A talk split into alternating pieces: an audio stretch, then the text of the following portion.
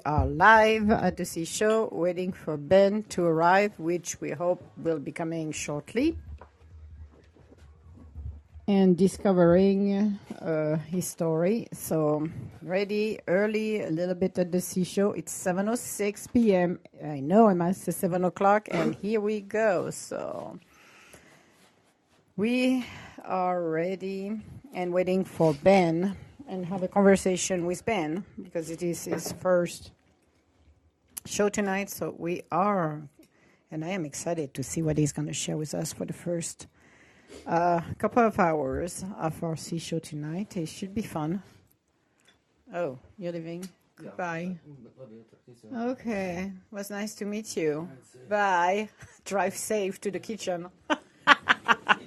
oh, daddy.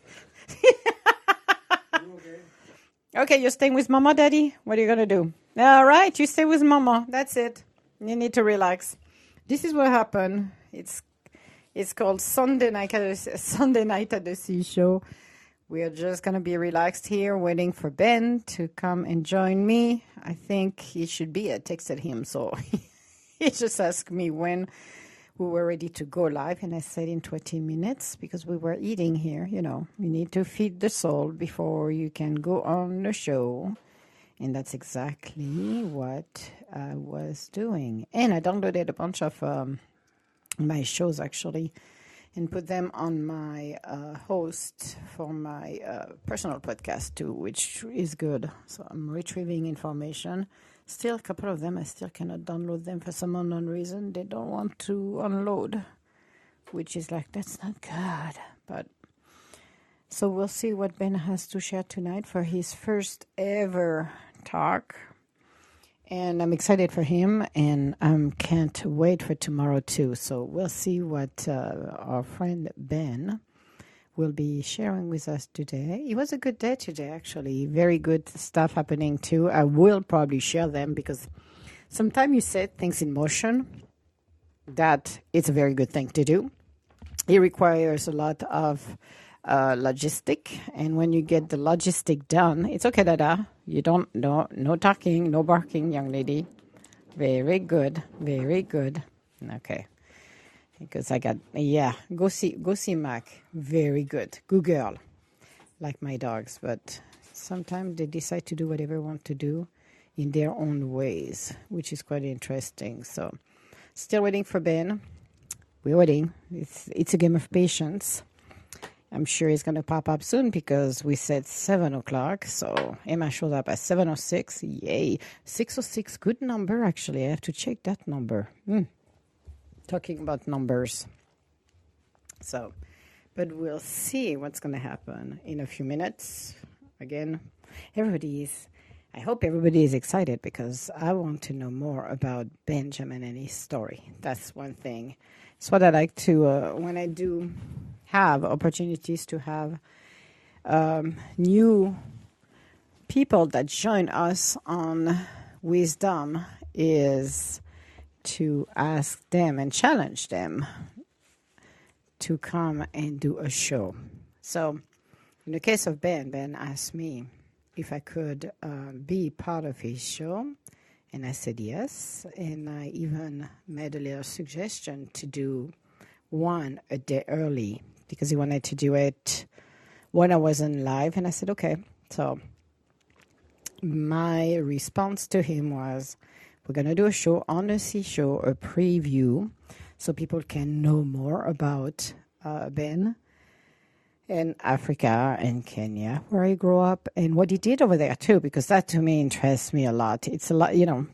I like to know where people grow up. I like to know more about who they are. I like to know more about their stories, and everybody has different stories, and it can make us dream a little bit too. That's what I'm looking forward to. It's making us dream. Because if we never had or traveled over there, then listening to him talking can transport us directly there. And that is awesome. I love it. So, this is something that I am looking forward to it. And we'll see what he's going to share with us because I have no idea. That's a surprise. As I said, we're going to do a conversation with Ben and uh, we'll go with the flow. I like to go with the flow when I talk with people. It's the same when I do my own uh, personal podcast. I have one to do tomorrow morning that early. I'm like, holy moly, you could picked up another time. But I'm going to do another one tomorrow morning on my personal podcast. And again, excuse me, generally mine lasts a couple of hours. And the reason is, is because it's just a conversation. We start a conversation, we connect, and for a couple of hours, then we're sharing, especially the person, not me, because I'm I will let them share. I'm just witnessing them when they're talking. So we're gonna do the same tonight with Ben. Still waiting for Ben to come. Ah, hi Ben. Can you come and join me? That would be awesome, my friend. He is right here. And by the way, I will highly recommend you follow him afterwards because I think there is a lot um, very interesting uh, thing he's going to share with us um, within the next uh, episodes and forth, so forth, which will be awesome. And not only this, but I will come back on his show from time to time. One of them I want to talk about will be uh, for him when he came um, here in the US and his integration. Uh, I want to be on that show too because that to me interests me a lot because we have a lot to compare quote unquote, or share. I shouldn't say compare because there is no comparison between the two of us, but it would be nice to share our experience. Um, that to me would be very, it would be fun because it would be two decades apart. So that's kind of fun to compare that as well. So, Ben, when you're ready, please join me.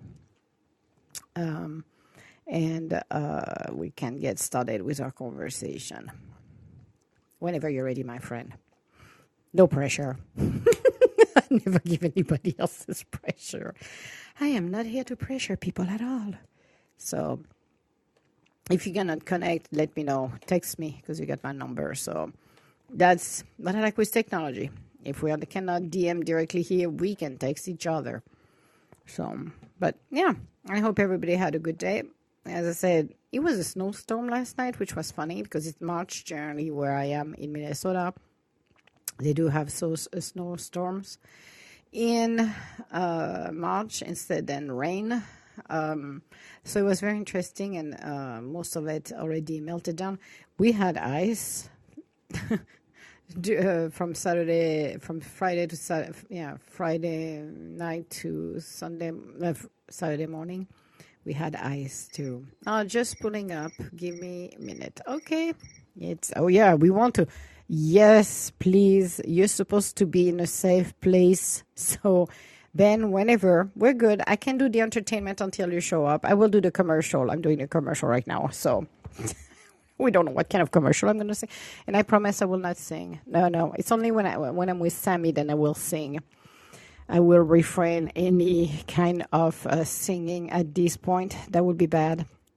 So, no, it was good, and uh, the temps were nice. Uh, this is what I love here. It's very strange. It's like you get a snowstorm, and the next day it's so nice, and everything is melting, which is thank God on that.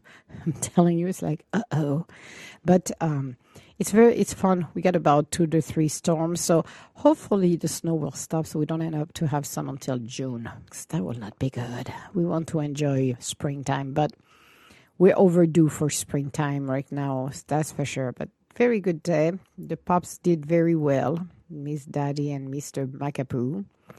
They did well, except they finally dig. Uh, Mac was funny. He found another um, tennis ball in a backyard that was hidden and buried under the snow. So this is how the the boy works.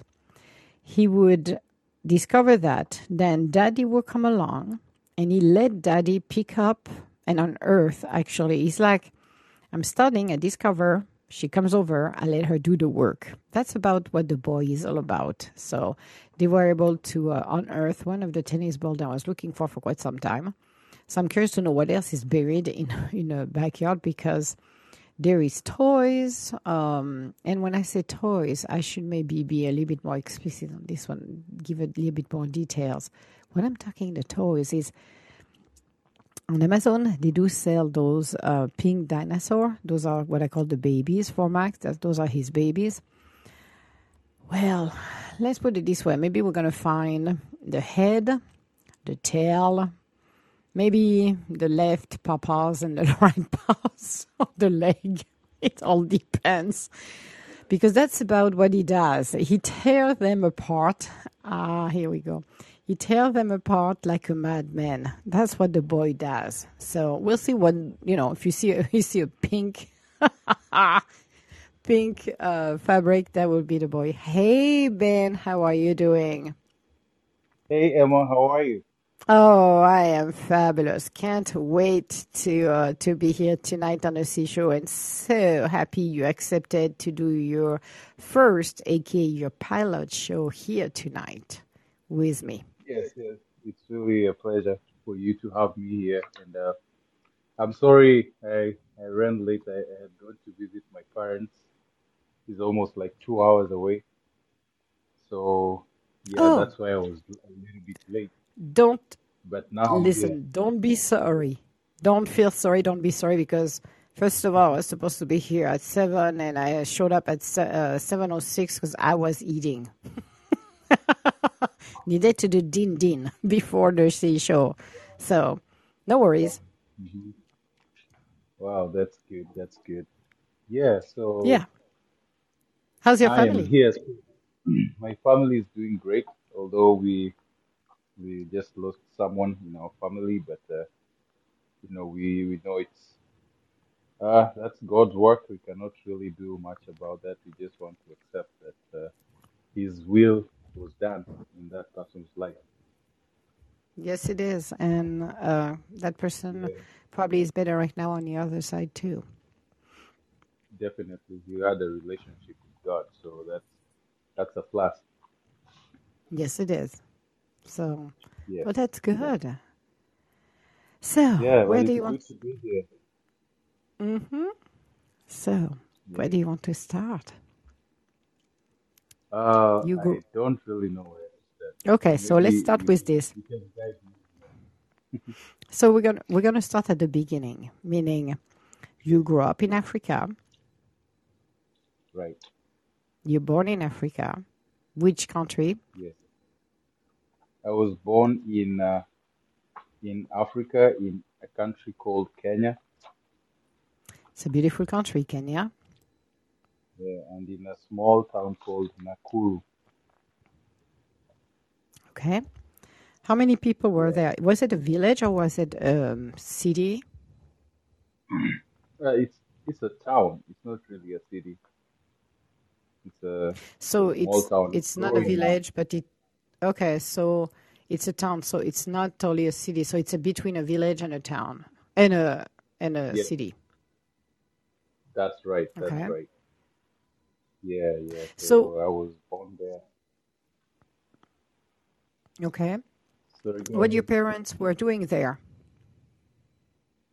What was their Uh, job? when yeah, my my dad was when I was born. My dad was a clerk at the local authorities, Okay. and uh, my my mom my mom was between a farmer and and uh and she was also a clerical officer in a school. Nice. Yeah, right. So, how many siblings do you have? I have ten siblings. Oh my God, that's a lot. Sorry to say that. I know my father had Yeah, seven siblings, so but ten, it's a lot. You're almost ready to have a football team, people. Yeah. No, uh, ten uh, plus me. That's eleven. So that's enough to to participate in the World Cup and uh, Exactly. My goodness. the. Yeah. But so, um, out of all of it, which number are you? Are you the I'm oldest? fourth Are you the one. youngest? No, no, I'm one of the youngest. I'm the fourth last Okay. one. And yeah, I'm the seventh one, I guess. Wow. So, how is your mom jug- juggle with all of you plus her job plus your dad? Honestly, I always, uh, I, I've always respected my mom for my parents, basically for uh, bringing us up, and uh, you know, uh, Africa the economy is not always the best, but they tried their best give us education the best they could, and uh, you know we we are all healthy, and we yeah we we survived. My mom was just uh, she's a strong woman. It seems like it because it's a lot, especially when you're talking Africa. Um, Yeah. it seems like okay, so your parents um, were work actively working. So how was your um, your youth over there? What did you do? Yeah, uh, I I grew up. Uh, uh, my family is, uh, was or still is a religious family, and uh, we grew up in these. Uh, we we did not have much growing up, so we really focused on religion, church stuff. You know, just trying to live a decent life, and somewhere somewhere in between my teenage years and my and my um, my youth. You know, I kind of lost it because now we lost touch with my my my dad, and uh, you know, now you you had to figure out life by yourself or whoever is close to you, uh, and uh, you know, things went wrong, things went well at some point, yeah, but it's it, uh, it was quite an adventure for me, and where I am at Can you right share a little bit? now is uh, come again. Can you share more, a little bit more about the adventure you had to go through? Yeah, like uh, you know, just growing up as a young man, you don't have a, a role model, you don't have a mentor, and uh, you know, you have to figure life out, experiment stuff here and there. It could have been worse, but you know, there were people around me to support me, and uh, I, it was out of the choices that I made, I, I just felt like I needed to live a better life, and here I am. But Yes, to the most part, it was to do with uh, drug abuse. Yeah, it was drug abuse. There were a few incidences where I was, uh, I, I was actually even arrested, and uh, you know, I, I, I kind of, uh, you know, it was tough for me. But I, I fell back to the base, to, to the foundation that uh, my parents had set, even though uh, my dad wasn't there, and uh, tried to straighten up life. And I, I always say that I'm work in progress. Although someone will, someone who knew me or who knows me will think that I'm, I'm, I'm all done, but it's it's been work in progress. It's about uh, humility right now. I'm learning a lot about myself, and you know, yeah, that's really how my life has been in a nutshell. Well, you know, it reminds me a little bit of my friend Kamahana too, who had to go through Mhm. their trial and tribulation. We all do, and it doesn't matter what uh, what you know what you've been using or abusing at one point. But what is nice to hear is somehow you, even though in the middle of the turmoil, you remind yourself the basics of what you've been taught by your parents. hmm right, So, and not everybody, you know, have learned this, but it's nice to see that you were able to do that. So, during all of that time uh, of tribulation, how was your mom and, and the rest of your family, of your siblings? Because all of your siblings were with you at all time. Uh, no, no. Uh, our family got a little bit scattered at some point, and uh, Hmm. everyone was trying to figure stuff on their own. And uh, now Kenya is uh, comprised of uh, 48 tribes, I believe. The Okay. last time I checked, I hope there's no new tribe that was uh, was uh, was added. But so there is minority tribes and uh, major tribes. So it really it depends with uh, number one. The the number one factor is numbers. Uh, the second thing, Oh, you cut for a sec. That might be a phone call or something. Okay. oh sorry, someone tried to. call me. Call The you? se- the sec- Mm-hmm. yes yes yes sorry about that. The second thing will be like No, how much how much resource how much how much resource you you you have, and uh, that will always translate to power and you know Okay. power politically, economically, and we we we for some reason ended up in the minority tribe. So really, what what you had to do is be on survival mode throughout your life, and uh, that means that you will fall for anything that comes your way, and you know keep trying everything just to survive to make to make your life Yep. better. But really, that was a choice we made because not not everyone from my tribe can relate to that. So it's the Okay. the, the, the society around me and the people around me, maybe from other tribes and uh, uh, from other uh, from uh, who've had other experiences in life, they will justify that thought of that idea of that you're a you're a minority, so you know life is gonna be hard for you. But now, So, uh, yeah, so already at a young age, you were basically faced by being, or you were a part of a powerful tribes and everything was fine, or you had been part of the minority in uh, for those tribes. Then basically, you had to trade waters. right, right. How do you survive in there? Because seriously, that must not been that easy for anyone to Yeah, try to make a better life and faced by right, so many obstacles. right. Yeah, it, it's uh, it was really hard. Honestly, Emma, it was really hard, and uh, uh, that that is what we were taught. That is what we our minds were um were, were tuned to. Like, you know, you you will always be on survival mode. But Yep. there are people like now. I I I I grew up playing sports, so really sports was my main thing. I I played basketball. I played rug. I played rugby before I played You basketball. I did? played basketball. Yeah, I played basketball to the you know to the national.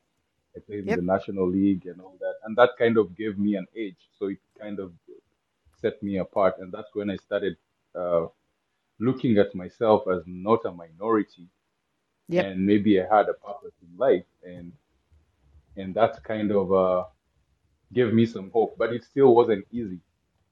Uh, No. like to land to land scholarships and there because your second name will betray you. Someone say, "Oh, what's your name, Benjamin?" Your second name is so tribalism is still there, still exists, Yep. Oh yeah. it kind of limits how far someone can go. Yep. It's almost like gambling, Yep. and uh, so you have to be really, really, really good at something for you to be considered uh, uh, to be considered to be part of the privilege. And uh, Yep. you know, I kept working on it, and uh,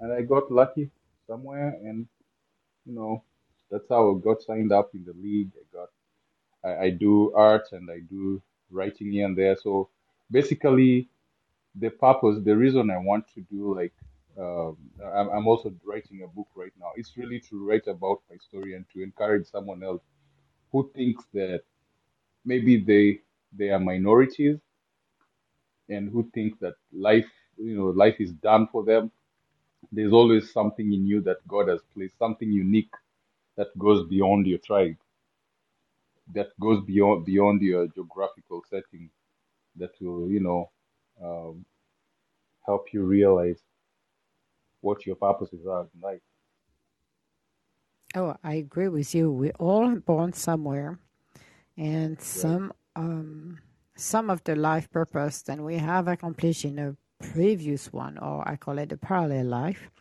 or past life. Um, some have a longer road to do because we need to catch up with our own stuff, and some have it easier, which is their path.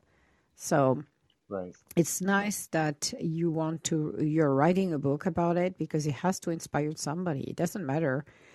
At the end of the day, your work paid off because you would have probably listened to, you know, you're part of a minority tribe. So guess what? Out of luck, buddy. Have a nice day. And you pursue and you continue to persevere and continue to work hard. And it paid off for you to Right. change those odds. And that's what it's all about is how hard you're going to work. And sometimes you are going to work harder than others. Absolutely. You don't look at others. Look at where you are and continue to persevere no matter what. Right. Because it will pay off. Everything always paid off. That's true. That's true. And uh, So what I can really with say is, yep. So with your no, just go ahead. scholarship, okay, with your scholarship, what was the next step for you? Because you said you work hard. Did you get the scholarship? What did you do? Because when you played in those leagues, So were you still going to school or not? yeah, uh, I was lucky to get a scholarship, but to be honest with you, I never went to school with a scholarship because there are other hurdles that I had to cross, and um, that is there is a body that governs, and it it was almost like a scouting agency that will okay you to maybe to for you to go to a different country or to qualify to get into these institutions.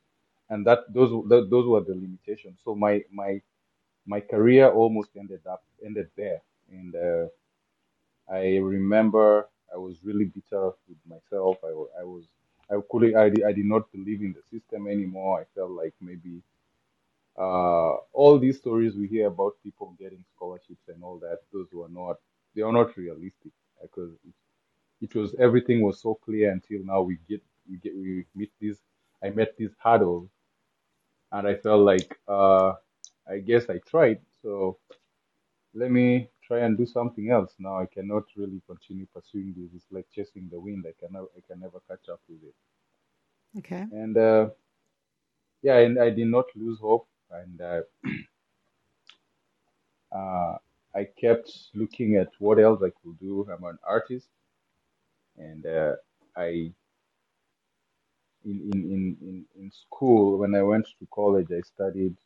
It was not easy for me to study through college because I had to go one semester, and and and the next semester I had to go work, get the school fees, and you know keep going like that, like that. So I spent longer in in, in college, and uh, for the longest time I was working in the financials, which was not really my passion. I was just doing it because that was what was paying then. So I wanted to just do something that will help me uh, pay my bills, you know, live better. So I, I moved from my purpose to now just again back to survival, but at a different Mm-hmm. uh, at a different degree. So I was I was just working to pay the bills, to look better, to dress better, to just feel like I'm different. I'm no longer a minority. It, it was a good thing, but a, a, a ba- a bad thing at the same time because one the only constant thing that was happening there is that time was uh, time was still you know time was moving and I was growing older and yeah at some point I decided to just quit my job and start business and I'm still doing business even after I came to the US and uh, it's it's paying off. Good. Yeah. Good. So. Um, were you still in connection or living close with your mom, or at that time you were still in Africa and going through all of that, or who was near you? Because you mentioned like you got uh, uh, 10 siblings, mom. So, Yeah, where was your mom at that point? yeah. My mom was uh, still in Kenya. You know, Mm-hmm. she was very prayerful. She used to encourage me. You know, she she always said, "Oh, I, I see something in you." You know, the, the mothers. You know how mothers do it. Yeah, and uh, I was close to mom. She was really like my. She I can say she was like she was my biggest resource when I was going through what I was going through. And uh, I I I I had an option to be bitter with my dad, you know, I didn't want anything to do with him. But I, at some point in life, I realized if I have to move on, if I have to to uh, to succeed in life, and for me, success will, will be defined as just having that peace, internal peace, and all that. I had to heal, and I Yes. I I, I approached my dad, and you know, it was it was strange for him because I think he had given up on our relationship, and uh, we had to mend fences, and uh, we embraced each other, and I told him, you know, I am aware of all these, and I've just chosen to forgive and and to continue with life. And uh, right now, we are growing closer and closer together. And uh, the reason I had to do all these, I I feel like it's because um, I I personally knew that I, I I'm a believer, I'm a Christian, and I always believe that there's there's a superior being, there's a God who who calls shots for us, and Mm-hmm. there's a very clear instruction on how we can run our life as believers, and so that is really what I've been using to draw closer to to to to God and to grow closer to my family and heal. So it's been a healing process, and I, can say I'm still work in progress. And that way, I also got a platform back at home to, you know, to voice out these issues, to encourage these people who think that they are minorities, and uh, to even help families uh, heal and get back together and get back on their journey. Because I felt like my, my story, my story is mine, but it's, it, people, I, I, I, at some point, I, I got a chance to speak somewhere.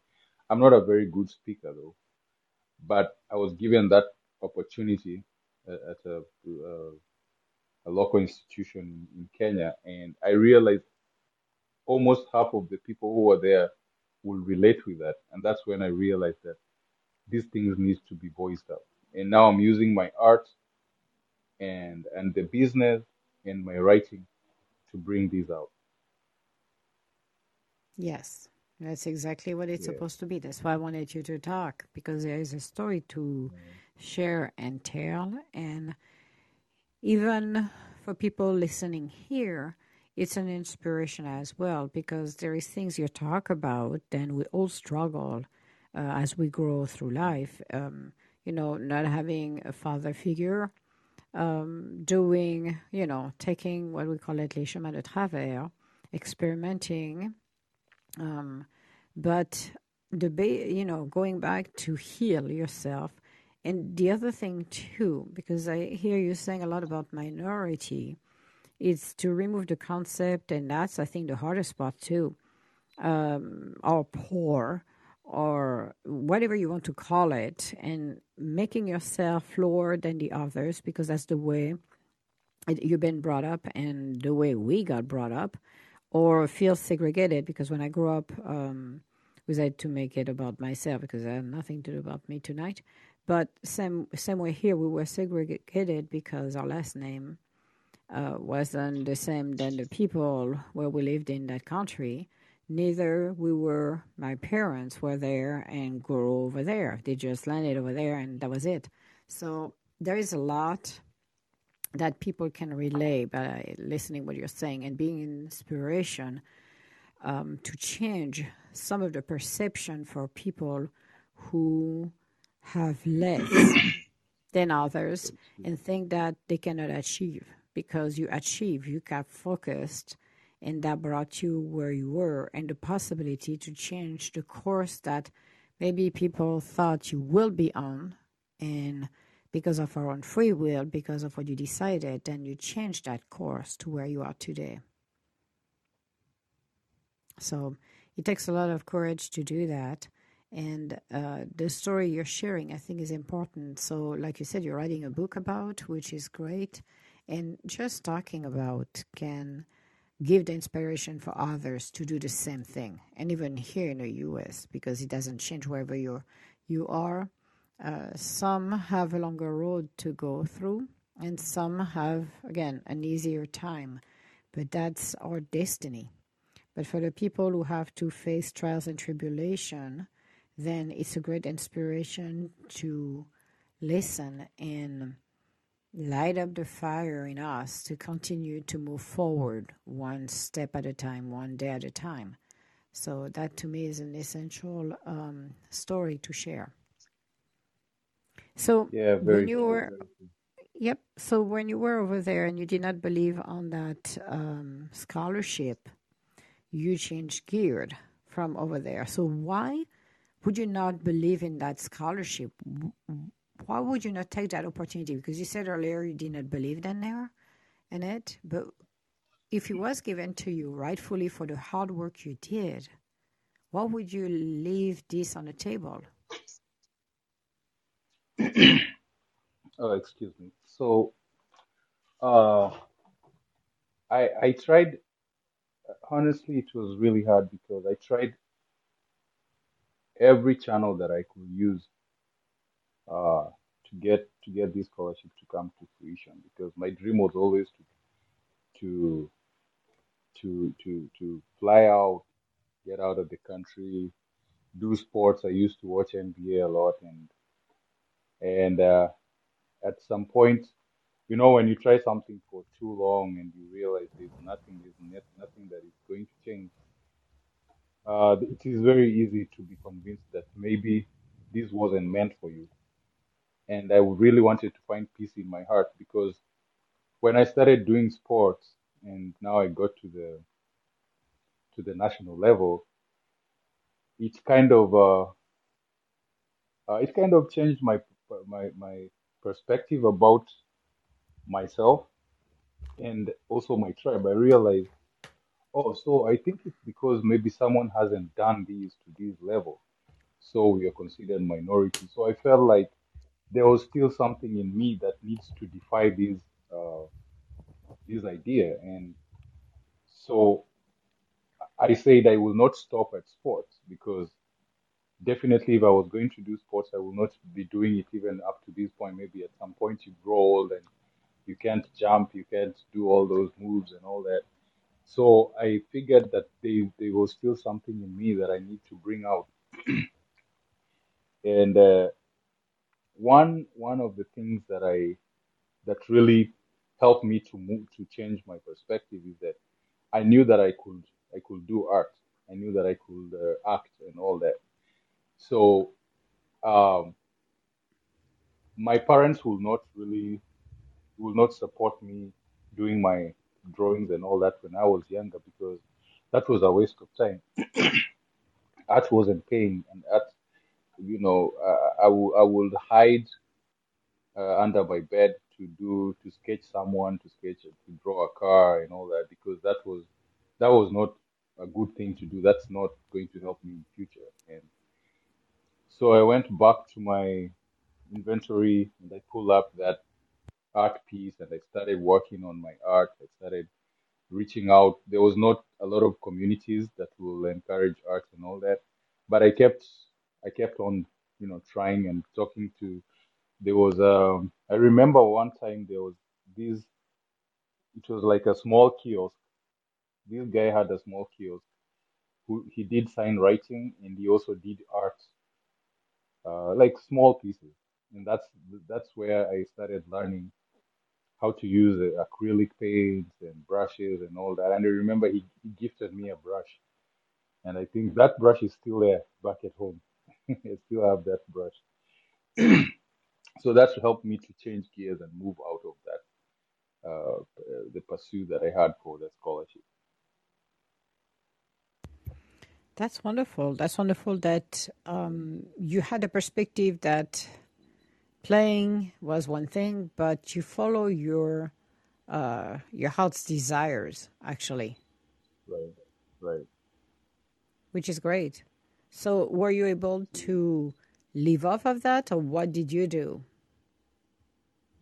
No, I wasn't able to live off of uh, art. I, I was actually pretty much setting another foundation uh, on my art, Okay, and uh, I was able to to get into college with uh, now we could pay at least some money to get into college, like pay some um, not the entire fee. Like you can pay like half year, and then you get into college. So I did a fundraiser with my friends.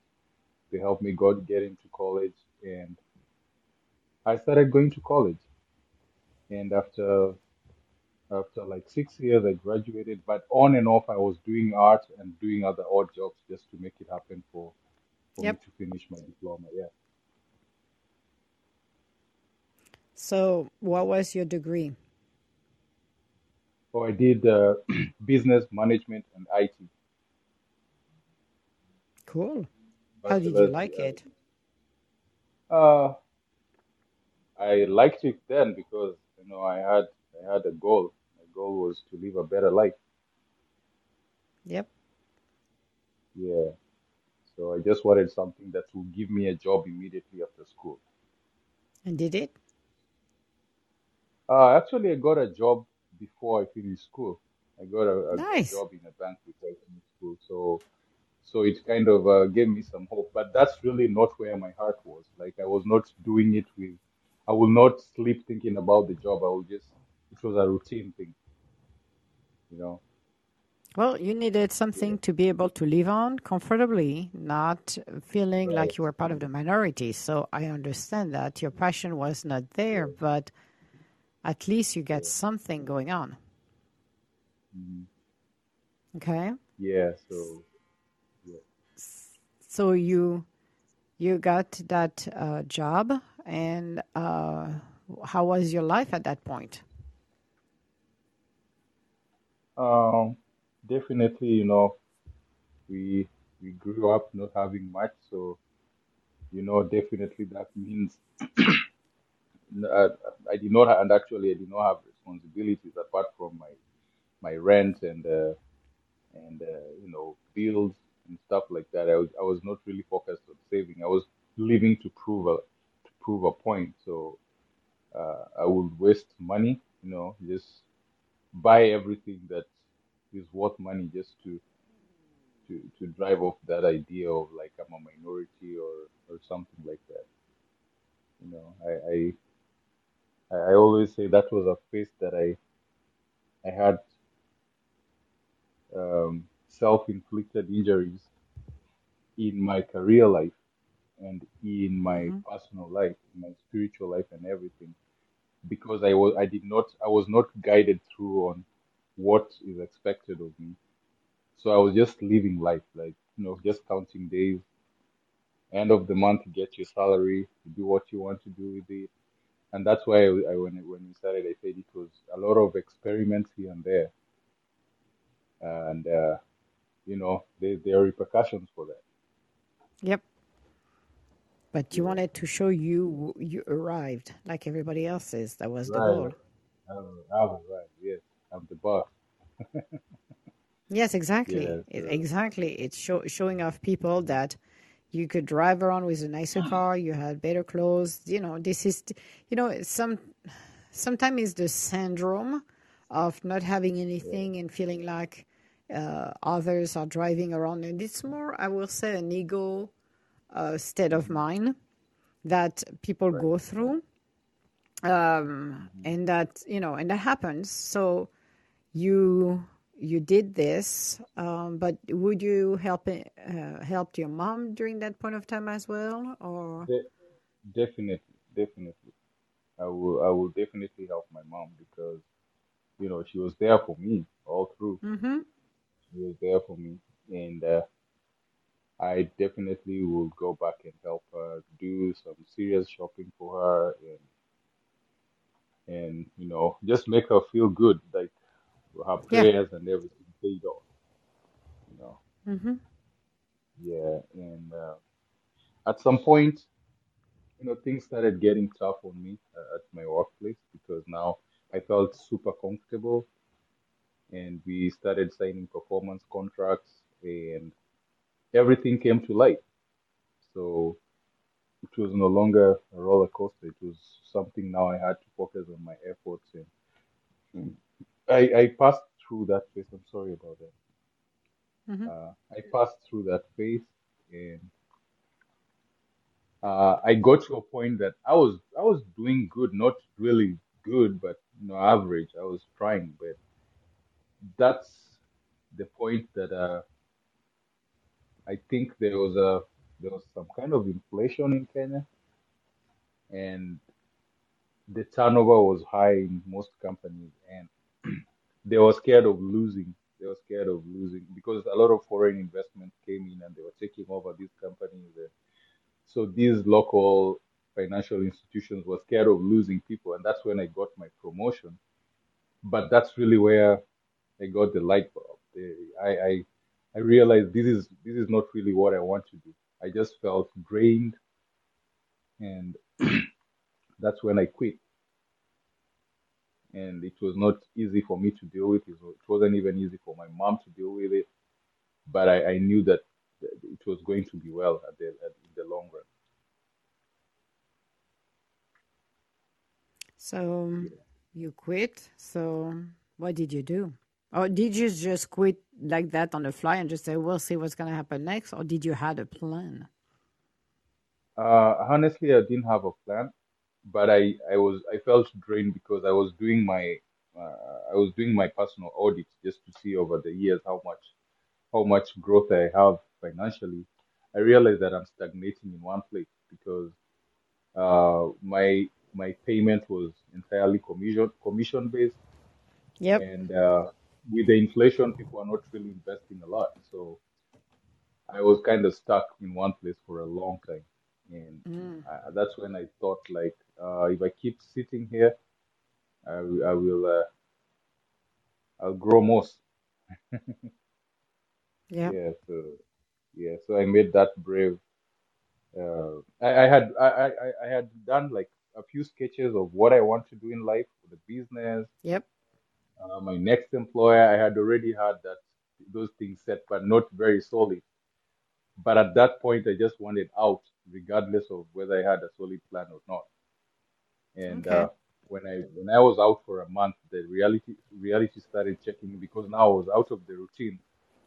Now I had to grab onto something, and that's when I get it. I got onto business, and and I was still doing art, but not like you know aggressively. I was just doing it as a pastime. Yep. Yeah, so so that's what happened.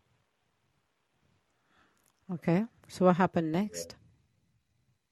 yeah. So after that, uh, uh, I got I started getting contracts. I I I I bidded for contracts, and I got one contract for uh, I, uh, a school not too far from where I lived, and that's now that's when I got the breakthrough, and I started doing uh, the construction business, and I also got a commi- uh, commission for uh, some art in a in a three star hotel, and now that that's how I took off now with what I'm doing right now. Do you get pictures from it? Yeah, yes, I, I got pictures from it.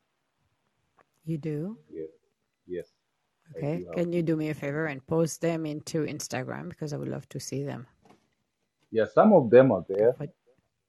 Okay. Yeah, I have some of them in, in, on Instagram. Some are not very clear, but I would still definitely uh, post them. Yeah, So you change. So you change basically the the path you were on. Now you're in construction. Now you're being called to do uh, commission work. right. So how were you feeling at that point spiritually and uh, Now that at that point now I felt like that that's really what I wanted to do because I wasn't making much, yep. but I felt I just felt I felt good. I felt good about what I was doing because I, I just like the process of you know building, putting pieces together, and you know developing something and seeing the fruits of it. That's really how my mind is is set. and th- that's what construction gives me that's what my painting and artworks give me because i can start I, I usually take pictures from the when when i get i frame my canvases all the way to when now i have a framed a, a, a complete art yeah Oh, that's good. right. And that gives me a lot of joy and a lot of peace. Yeah, because it's exactly what you like to do. right. So, Yeah. how long uh, did you do this? Uh, the, the arts like painting and uh, and construction. Mm-hmm. Uh, this is this is uh my seventh year in construction, Okay. and uh, in arts I can just I'm just looking at adding up with the, the the number of times I will do art in between when I was still employed. I can say this is Mm-hmm. like uh 15 years. Yeah, because I kept getting better at it. You know, every piece I did, I get, kept getting better at it, and uh, uh, yeah, I'm I'm not the best even now, but I'm I'm, I'm still working on it. I'm still work in progress. You're a student of life, not a work in progress. You're a student of Right, life. Yes, right, we all are. hmm Even some people don't want to admit it. We all are student of life. So, Yeah. So what what what I doing? discovered? Oh, sorry. Mm-hmm. No, no, go ahead. Yeah, yeah. So what uh, what I just wanted to say is that um, uh, one thing that I just discovered uh, over time is that the the concept of minority, the concept of uh, you know all the those disadvantages that sometimes people think they have is just uh, I think I I don't know which what the best word to use, but I think it's those are foundational lies. People lie to themselves that those that's the reality because uh, I've had the privilege of traveling in a few different countries, and what I've seen is the young people, the the youth, and and, uh, and the younger adults, they they still have they still have that mentality. So for me, it, it, I, I I realized that it was a, an identity crisis. It's it has nothing to do with your your position financially or anything, or what you had or what you didn't have growing up. It's really how you define yourself. And Mm-hmm. normally we will assume that these are things that people will easily learn and, and master when they're still young. But it depends with, or what matters is how this uh, information is filtered to them, how these these messages are are, are given to them, because people are, are wired differently, and Yep. the way the way people interpret success is not is not is not the same across the board. So uh, these the, the the art the artwork that I'm doing and uh, and the book that I'm doing and I'm trying to also put put together some blogs here and there is not to really talk about my story, stories to talk about the young man or a young person. It doesn't have to be a man because I've also met ladies who who relate the, my story. It's just to look at these young men and uh, change the messaging around it, like the challenges of growing up and what people should expect, and people not to be too hard on themselves because there there are some delicate moments in life where people make very huge decisions and they really alter their trajectory to where maybe uh, they were headed. Only if they can only be patient a little bit and focus more on what they think they possess. Yep. I agree. Yeah, I agree. But it's it's it comes down to the legacy and uh, our parents and our lineage too, because you know you pass your the lineage to the next generation. So yes, we all should be viewing life a different way. But when it's passed down to the way it was and the fears and everything people saw before, passed it on to each other, it makes it harder because you keep the same mantra for everybody unless you break the mold. very. And that's very difficult to do, um, especially when you're talk to, talking to the younger generation. So that's a great inspirational story to explain to people as well, especially over there where um, the tribes are still very uh, proeminent, it doesn't change. And the way life was, even though it modernized a lot, it's still the basics still the same. So if you're part of a minority, you will stay a minority uh, in the eyes of others, no matter you know, no matter how much the world evolve, it's part of the ancestry. Very true. hmm I agree with you. And that happened, uh, Yeah. and, So and that happened, uh, yeah. And that happened, sorry, it happened around, uh, around the world. It's not only in Africa, it's everywhere else. So, yeah.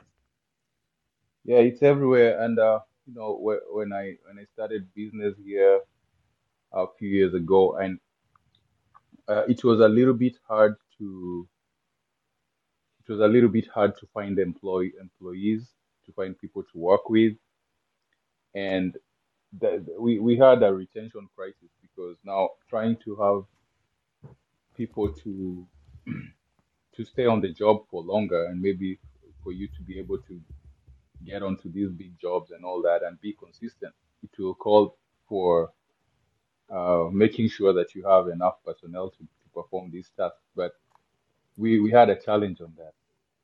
So we started Yes. training people. We started training people, and Mm. when we when we get personal sometimes and you know try to figure out what exactly someone wants to and why they're they're they're coming into maybe construction, why they want to learn these.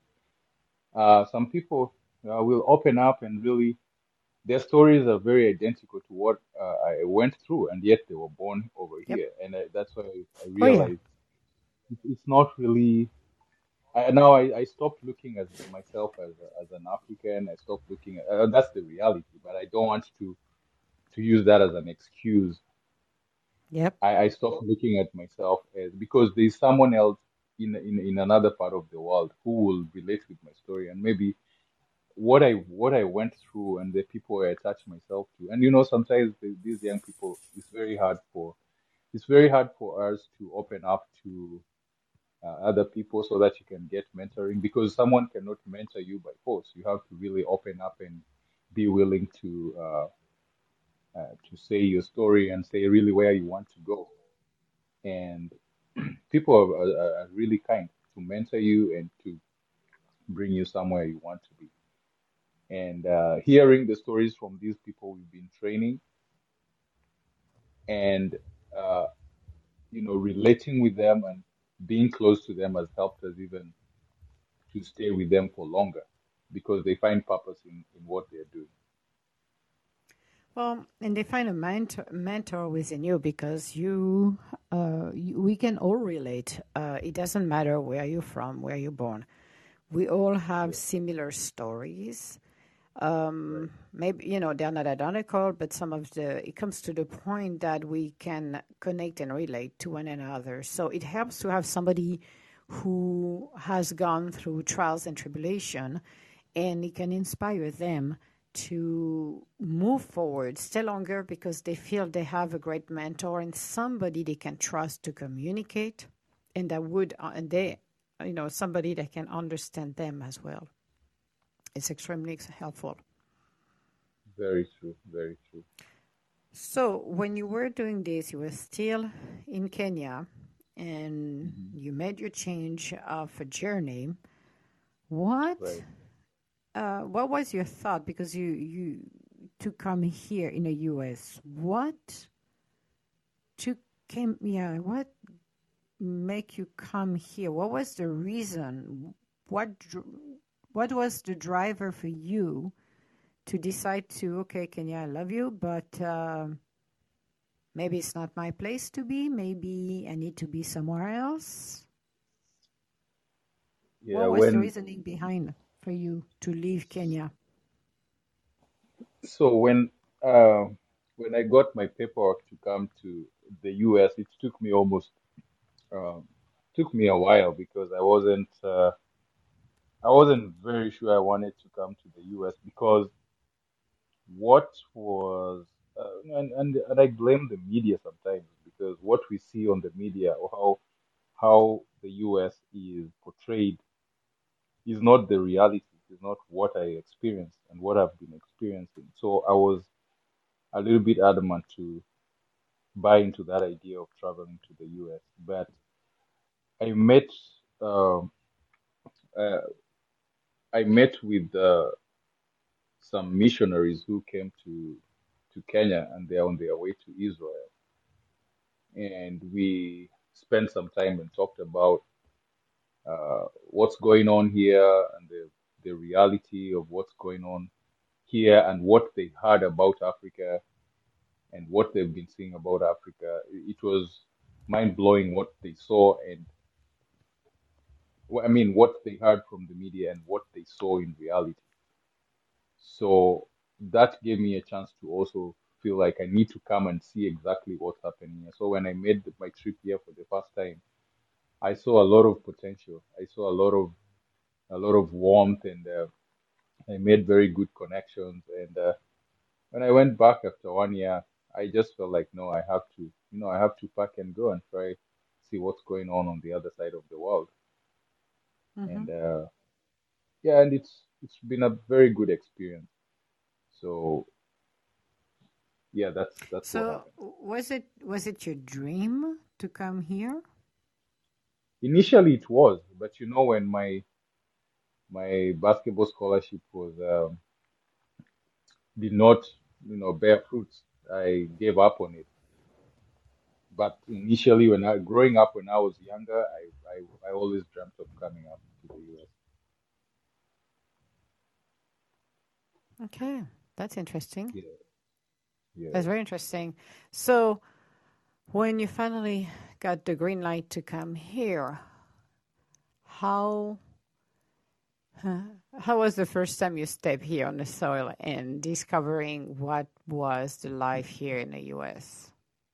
Oh man, it, it, it was different. It was Because you you know you're talking Kenya here.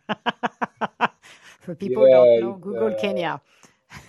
yeah, it, it was it was uh, it was man, it was mind blowing. I was uh, just let me just say culture shock.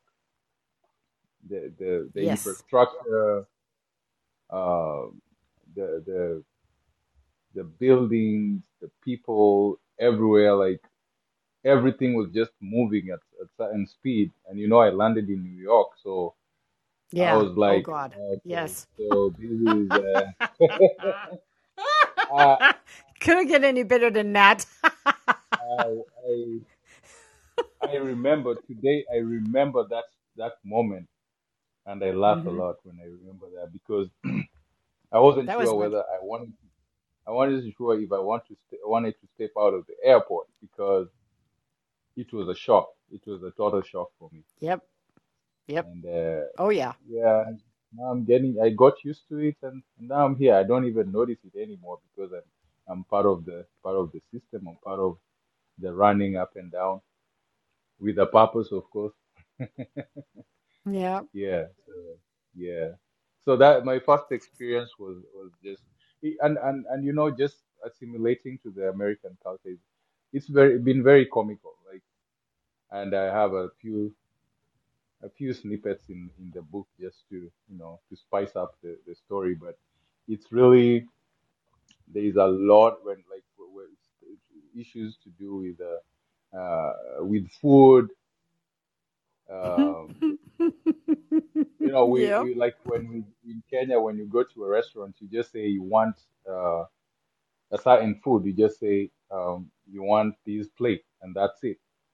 So the first time hmm I walked into a restaurant, I said I want uh, a, a, a burger. I say uh, with cheese, with all those options were being thrown at me, and I was just saying yes, yes, yes, that one, yes, yes, yes, mustard or no, that one, yes you know, it, it was it was frustrating to me. So it got to a point that I I got scared even to go to restaurants because I wasn't sure what to say because the more the more the longer you're taking on the queue, someone else is waiting behind you, and when you look at Yep. decisive, you're making uh the the the uh, uh you're making you're making people's life harder and yeah so it's it's been a journey anyway Well, th- that was that was the fun part. Is and still make me laugh because I it always blow my mind when you're just like, okay, in Europe, you just ask for a salad. They're gonna give you the salad. And here they go with do you want this, this, and that. I'm looking at them like, what? I just wanted a salad. Can you just bring me a salad, please? I don't want anything else than the green thing. You put it on the on,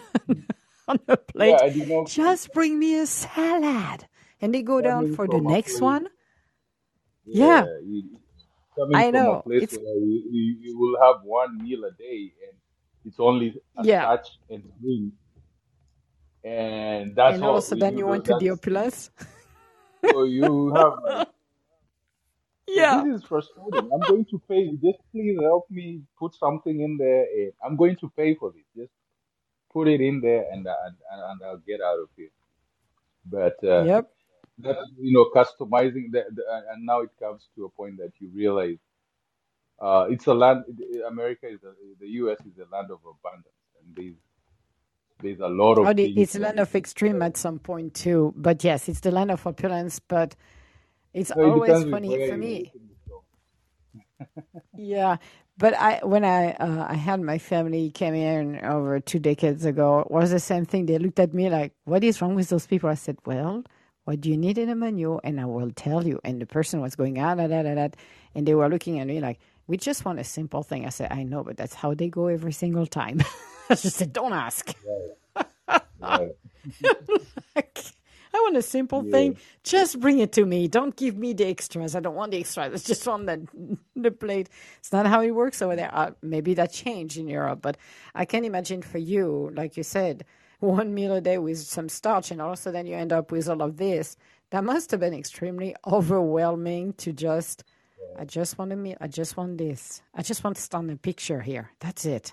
Yeah. No, no. I, I, with time, you know, I learned. I realized these things are numbered. There's number one, number seven. So I got smarter. So I would go and say, "Give me number seven, uh, a large or a small, uh, small." So it's easier to go with those because you're not getting into details. So Yeah. Well, if you go to the right restaurant, we got the numbers. I want a number two and combo seven. That's fine. But if you had to go somewhere else when they give you the full rundown, well, that's a problem. yeah, that that would be a problem. So yeah, I think they Yeah. they they, they, they made life easier for some of us. I'm not sure hmm if there's any other uh, immigrant listening. maybe they would have their own share of the story. But that that was my experience anyway. So, when you landed in New York, did somebody came and pick you up, or did you have to take the train? Yes, How did no, you navigate from, you know, arriving, picking up your luggage? What happened? so someone someone came to pick me up. I purposely Okay. chose not to carry any luggage. I don't like carrying luggage when I'm traveling. So uh, someone came and picked me up from the airport, and uh, Okay. it was a long drive. It was almost three hours drive, and Oh, it was fun. Just my eyes were just tired at some point. I was looking at the roads. The I just said, all Building. right, yeah, everything was just different. Yeah, so That must have been. So, what was going through your mind where we, you were driving and watching all of the basically those building, different scenery? What was going in I your mind? Uh, I don't think my mind was able to to to to Digest to put something together. Not even to adjust. There was no space. It was clogged. My mind was. eh, It was like clogged. No one, nothing would go on there. It was like too much going on, and I think at some point I was numb. I just pretended like, now you know what? I'm just going to stay alive. I don't want to notice anything until I realized that this is a God. different So when I started hitting the jet lags and all that, that's when now I started uh, offloading some stuff and start started looking at things from. I I, alm- I almost thought the sun was rising from the from a different side, and you know Mm-hmm. it was a lot of adjustments to do, and uh, yeah, it's it's it's been quite a journey. The past few years have not been that easy, and here I am, and I'm still learning how to live in to live in these uh, great America, great great US. Okay, so let me tell you this secret, then you probably will figure it out. After over two decades to be here, I'm still learning. so, Yeah. so trust me, you're gonna still you're gonna continue to learn. It doesn't stop. Right, right, right. I always continue to learn more every single. There's stuff I don't even know, and um, people look at me weird, and I'm like, "Well, I don't know, so don't like look at me. I'm not born here. That's my excuse, and I'm sticking with it." so, Right, right, right. Yeah, I think I see my but time is almost running out. I'm not sure if this. well, you're gonna come back, dear, because as I said, we're not done talking, my friend. So he's gonna Oh, uh, okay. push the button. Oh yeah, Ben, come on. We said a couple of hours. This is hour number one. so very interesting from um, from Ben for his wonderful uh, story, especially you know when you're not when you grow up in a different country. Um, it's you have a different perspective on life, and like like Ben mentioned as well, the way uh, the U.S. are portrayed in some uh, in all of the countries is not quite the right thing. And the way they're reporting the news make us look a bunch of crazy nutcase, which is not the case. Maybe there is one or two makes a little too much of the news, but most of the time we're pretty much normal people, or what we call normal. I don't know.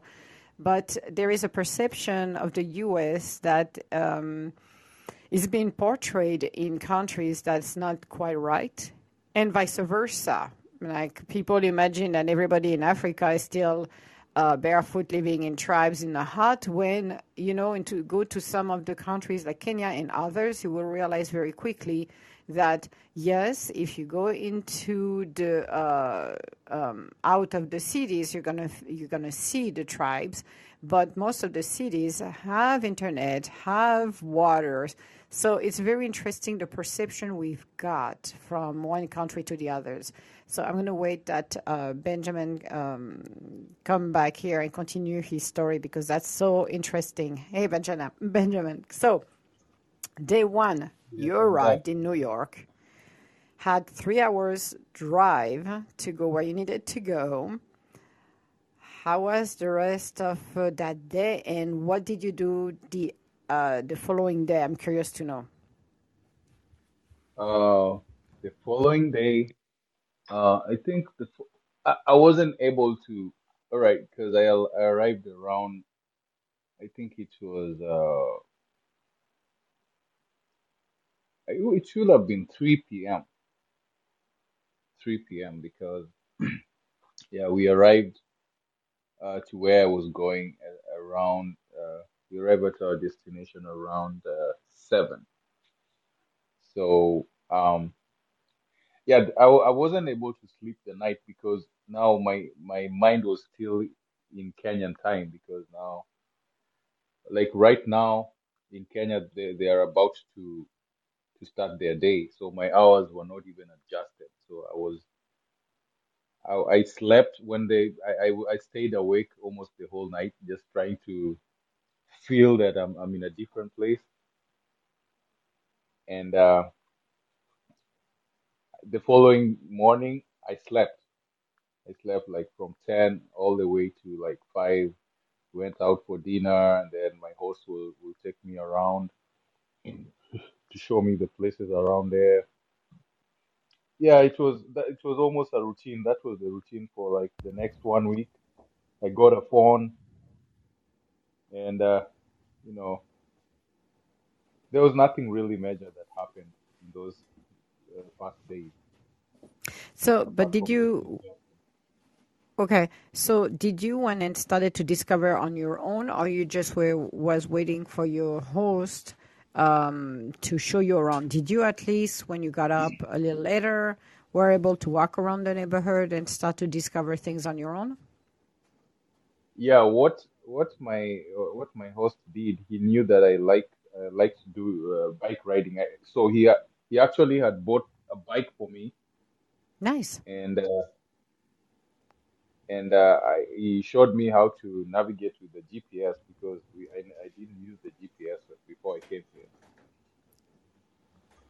Well, Uh, yeah. although I had an idea, but I did not entirely depend on a GPS to like navigate turn left, turn right, and all that. So Mm-hmm. because in Kenya we use uh, well, not really in Kenya. I don't want to speak for the whole country because I, I talked to another Kenyan and his story was different. He, he, they had a different No, kind of uh, we, so. We're only asking you to speak on what your vision is. For me, I'm interested yeah, about your story because your yeah, story is different from other people, so it's just exactly, yours. Yes. exactly. So, so Yeah. where, where I lived at uh, in Kenya, we I did not use GPS. We used landmarks. Or you you will go three streets down and you'll see a red a red gate or a black building or something like that, and that's where you know maybe what you're looking for. We we never used GPS and addresses and all that. So so I learned to use the GPS, and I would I started doing my bike rides. I did like two miles initially. It was a hilly, slopey place. I felt the heat, you know. Uh, I said, okay, maybe I can try like uh, maybe let me try like seven miles. You know, I kept upgrading like that, and so at some point I got lost, and uh, that's how I started discovering the U.S.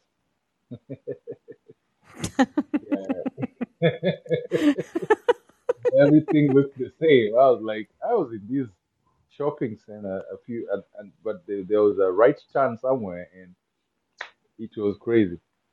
So yeah, and uh, my my host was at work, so he knew that I knew what I was doing. So I didn't want to, you know, give him any alarm. So I got lost for the whole day. Mm-hmm. Oh my God. Yeah, So how did you get back day. home? So uh, I got back home somehow. I I realized that I had to backtrack. I had to go back to the entire route so that I can. But the more I did that, the more I got lost. But at some point, I still Hmm. got myself to back to the. But I got back home when they were getting back home as well, so they knew something was wrong. Okay. So how did they find you? Did you how did you came back home? No, I just um, backtracked, as I said. I backtracked, got lost a few co- a few uh, turns, and still at the end of the day made it back to the house. I was I was lost for almost five hours. Five hours. It was a good trip for me. Yep. Yeah. Well, that's good. So when you arrived, did you arrive? Uh, I forgot to ask. That was the biggest thing I forgot to ask. Um, when you arrived here in the U.S., wha- uh, when was it? Did, was it in springtime? Was it winter? When was it? It was in, it was uh towards the end of spring. Oh, that's nice. So you get a good weather. Yeah, the weather was good. Uh, It wasn't that good. It was a little bit coldish, but it wasn't uh, as good as summer. But in, in anybody, because you're in the East Coast, is anybody, because for me, they did that to me when I was here. Uh, every person asked me, Mhm. are you, uh, you know, are you brand new? Yes, I just say, wait for the winter, wait for the winter. I'm like, okay, I, I heard it. I heard 10 people saying that already. Stop to tell me about the winter. It's just springtime. Is anybody warned you about the winter here in the US? Yeah, definitely. People always told me, uh, "Can you deal with cold?" I said, "Oh yeah, I can." Uh, I did not understand what I was saying. I was just saying, "Yeah, I can," because we, That's what I wanted to hear from you. yeah. So he said, "Do you get snow in Kenya?" I said, "No, we don't get snow." And you can still handle cold. Said, yeah, yeah, yeah, yeah. Next winter was crazy. I, I almost got sick. Thank God Oh, you okay. So Yeah, so that was your first time seeing snow? yeah. No, no, no. That wasn't my first time seeing snow because Yeah, okay, good. No, I, no, no. I, I, I, had seen snow on, on Mount. I, I climbed, I climbed Mount Kenya. Is one of is the highest mountain in, in Kenya. So I, I climbed, I climbed Mount Kenya, and I saw. But it's not as much as what we see like on land. You know, it's on the Yeah. peaks and stuff like that. Yeah. So, uh, yeah, So you knew that. the snow. really. Yeah, I knew the snow was white. So you knew what snow was. The problem was Yeah, is was, it was laughing. I didn't know. Yeah, you can really make your life complicated like that. yeah, that was the question. It's like, okay, so you you so came uh, the time of the winter. So how did you handle your first uh, cold weather here? Uh, More colder than Kenya. yeah, it was uh, uh, 10 times, uh, not even 10, I think 50 times colder than Kenya because Kenya is in, is in, is, a, is an equatorial, we get equatorial weather. Yep. Yes. Uh, um, is that the right word? I think it's, uh, yeah, there's a, there's a, there's a term for that kind of weather we have. Tropical weather, I think that's the word. Yep. And uh, yeah, when it gets cold, it's like 40, uh, is is around 38. But the difference is the the humidity. So I think it it will feel colder when there's less humidity. I'm not sure, but that's really how that's the difference because sometimes when it's is like 40 there, sometimes you can't even stand it. You can't stand the cold. But when it's 40 here, you can. Sometimes we even work in buildings that don't that don't have heat and maybe survive from the small heaters we have. So yeah. So the first winter was really hard on me. I my earlobes were really like numb and painful, and my fingers will um, will not do anything. Like my my hand will go numb, Yep. and I just felt like I'm uh, I'm in the process of dying. yeah. Yeah. So it can feel like that. I agree. yeah, yeah. and uh, yeah, I learned about you know dressing in a couple layers before you step out. You know everything. You know having a few layers before you step out. And Yes. uh, Be- yeah. Because, my host you know, my host has been doing missions for uh, for yep. he had been doing missions uh, around the world so he did not want to give me all the info he just wanted me for me to figure out some some some things so that uh my survival will not be that complicated because sometimes when you when you have a reference for everything like when you uh when you have like a, a place to run back to you have a backup for everything sometimes your preparation is flimsy. So so you have to do everything from from the word go. From when you step out the house, everything is set. You don't don't want to get midway and start uh, uh, you know looking back. I'm like, oh, I did not do this right. I needed to should have done this. So yeah, So you passed your first winter, which congratulations, yeah. you survived it. Now, level of the food, because we were talking of the food uh, earlier, and the restaurant, which is you know always funny for the first time when you're not used to uh, when they you know it's like taking the um, uh, the phone book and start to give you all of the names of the Johnsons, and you're like, no. The question I have for you in regard of the food, how did you adapt? Because you you know you eat starch in Kenya, you had a specific diet. Now that diet is basically thrown out of the window. Now you're here in the U.S. So how did you adapt from the way you were eating in Kenya to now where you are in the U.S.? So that's a very good question because it's a very uh, it's it's something that I I I look at and I realize that growing up, uh, you know, we, we didn't have much and you had to survive. You have to survive on, uh, we had that survival mentality. So your, your, your, your mind has to be very flexible. You, you have to adjust to, uh, to eating anything that is, uh, you know, legally edible, you know. So I like the way you say legally edible. yeah, I yeah, like I have to how you said it. Yeah.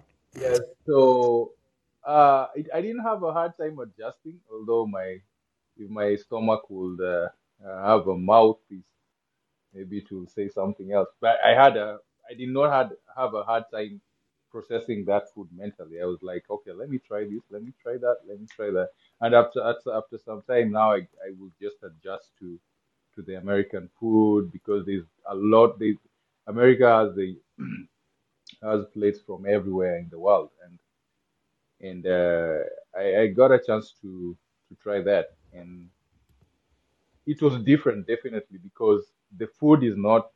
I don't want to say as rich, but it's not like uh, our food is directly from the farm. Like you just go to the farm, you get the food, and you know put it, cook it, and then you serve it. So Well, it was a, there was a put it little bit.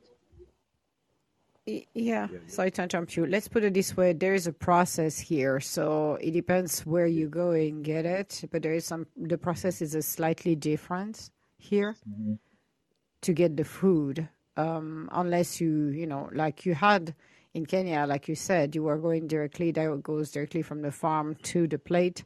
Here, uh, it doesn't go directly to the farm to the plate. There is a detour, it's taking it. The other thing, too, is how they uh, grow the produce here and the product Right, com- compared to uh, the rest of the world because it's mass producing as well right. compared to other countries. However, uh, during winter time, uh, people need to understand here in the U.S. Uh, they relay more to um, South California, Mexico, uh, Guatemala, Chile. So that goes from different countries as well compared to Kenya. Oh, think okay, be okay. Because of the Yeah. weather. Because yes, yes, and like now, because I worked in, uh, it helps to work in uh, produce somewhere in a supermarket. Uh, so I learned this way a long time ago. Is coming in springtime, so the price of the produce will increase uh, March, April, and they will go down afterwards. But after that, it switched to North America and you you will feel the difference and see the difference in your produce. But yeah, that's how it works around here. That's why we got, uh, by the way, strawberries and raspberry all all year round. Because normally this is summer fruits, but here we got it year round. All right, all right. Now I know. Yes, maybe Yeah. you know something else that people did not know, or maybe people don't. Not I don't know if a lot of people know that. So what happened uh, when uh, we talked about uh, the food? Um, but for you, you were used to uh, cook your own uh, food, if I'm correct, in Kenya. Right, right. I I used to cook my own food. So, did you find everything you needed here when you you moved on your own, or what was the deal? No, uh, I did not. Uh, I cannot say that I found everything that I needed.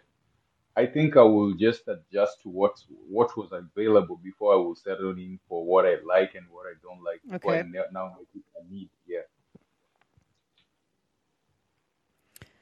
yeah. So, uh, okay. but So you, now uh, with the, with the stores like uh, there's all these. I don't know what kind of stores you have there.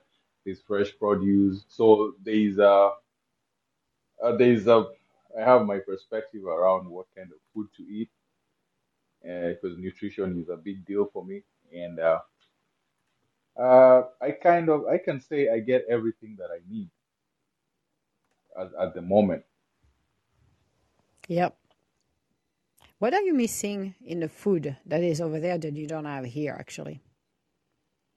Uh, there's different there, there's a different like uh we we have our, our staple food is ugali in Kenya. Like there's a difference. Or I can get corn. It, it, ugali is a it's like corn. Ugali is spelled U G A L I. Is is like corn corn cornmeal. There's a way we prepare it in a, in a pot and uh, we stir it Yep. until it hardens. And then you know it's like a cake. And Mm-hmm. uh, the we, we we have cornmeal here, but the way it's t- the tests are different. There's They will they will always taste different uh, because of the way they grow corn here, and some are GMOs, so it's uh, modify um, scientifically modified. Right. The fact that the earth is different, the water makes a difference. So from one country to the others, e- there is a huge difference on produce because you can test it from one country to the others. You will test the difference on the same or similar food. Yeah, yeah. And uh, there's a the the, the, the, the spices and everything everything is different. So Yeah. I'm I'm kind of uh, I noticed that difference and, and I miss I miss that the, the the taste that I was used to growing up. Yep. Do too here too on some of them. Yeah, So um, yeah. now you're in the US. You're adapting to the the life you're here. Uh-huh. You decided to did you decided right away to start your business here or what did you do work wise? Um, yeah, I worked I worked in different uh, organizations and uh, my but my mind was still was still um, directed towards construction. So Okay. I my last job before I started business was um, was with a construction company because I, I wanted to learn the, the skill and and all that. And I did uh, I did some courses just to you know to learn how things are done here. You know, different places have different codes and all that. And uh, at the at some point, I just registered the business and started the business. It wasn't easy at first because there was the communication barrier. That was one one aspect, and uh, there was uh, also the marketing aspect. But I kept, you know, I kept trying, and I'm still trying up to this moment. And uh, I feel like I'm headed somewhere. Yes, you are. Yes, you are. You're heading Yeah, somewhere and in the right direction. So, yes. yeah, Mm-hmm. yeah, yeah. hmm Yes. Yeah. So that that's you uh, my, my experience. good. So, you started with um, with your business and um, you, you, as you mentioned, and that's uh, everybody starting a business actually go through, uh, you know, go through the beginning of it, and it can be a little bit. Okay, I'm gonna. Shh, Dada, Dada. Okay, good girl. She's my uh, automatic alarm. I don't need to hire Blink or Brink or anything. She's the live one. you just have to feed her, and she, she's the alarm for anything and everything. Uh, that's what I love with her. Sorry about that. So, It's all right. starting your business, um, you decided to pick what you wanted to do because it's painting. Am I right? Construction, painting. Right, right, right. Okay. Um, what drive you to do it here? What was the driver for you to start it here? Uh, the, I, I saw an opportunity, and uh, and I felt like that's really what I wanted to do. Okay, so you uh, follow your instinct. yeah, and there was a lot of a lot of constructions going on, and even up to this point, it's still construction. I don't think I've ever seen an economy where construction is ongoing like this. So I felt like that that's really it was a good it was a good move for me to come over here and Yep. and be part of that growth. Yeah. Okay. What was the biggest challenge for you? Uh, and we talked a little bit about it, but what was your biggest challenge for you um, when you started? You talked about language. You speak pretty good English to me. I don't know. So, Uh, honestly, it was it? wasn't that good. Um, um, uh, thanks, thanks for that compliment. But I, I- it wasn't that good because English is not my first language, and uh, you know, uh, we speak British English in Kenya. So the way you you will, I I will take some time, and, and sometime even even up to this point, like I say, I will take some time for someone to understand me or for me to understand them. But it's not as as bad as as uh, the beginning. So, So what were you? I, okay, so I'm a little puzzled by by by that. You're saying that your English, because it was more British, was more yes, challenging. Because it was what Yes, more proper, or because some of the uh, wordings the pronunciation, the Pro- pronunciations. really?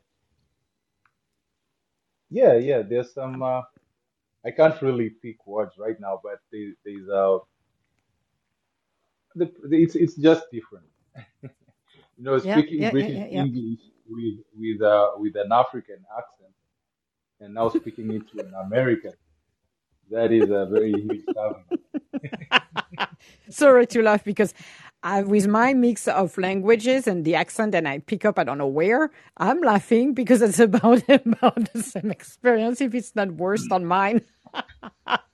so for people who don't understand, actually, you do So not sound like to have an accent. no, this is where it got complicated because um, uh, most of the most of the workers who are available are Mexicans, and they are not very uh, they're not very the English is not like that fluent, and that it's it's really because what happens right now is because I work with um, with more Americans, it's easier for me to communicate.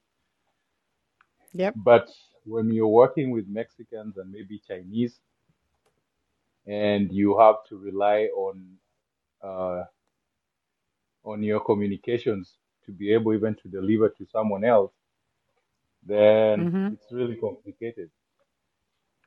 Yes, Sometimes, it uh, sometimes you'll be saying something else, and Yeah, I know. I have done it a few times, and people look at me and say, "What?" Because the pronunciation mean another word when you don't do it right.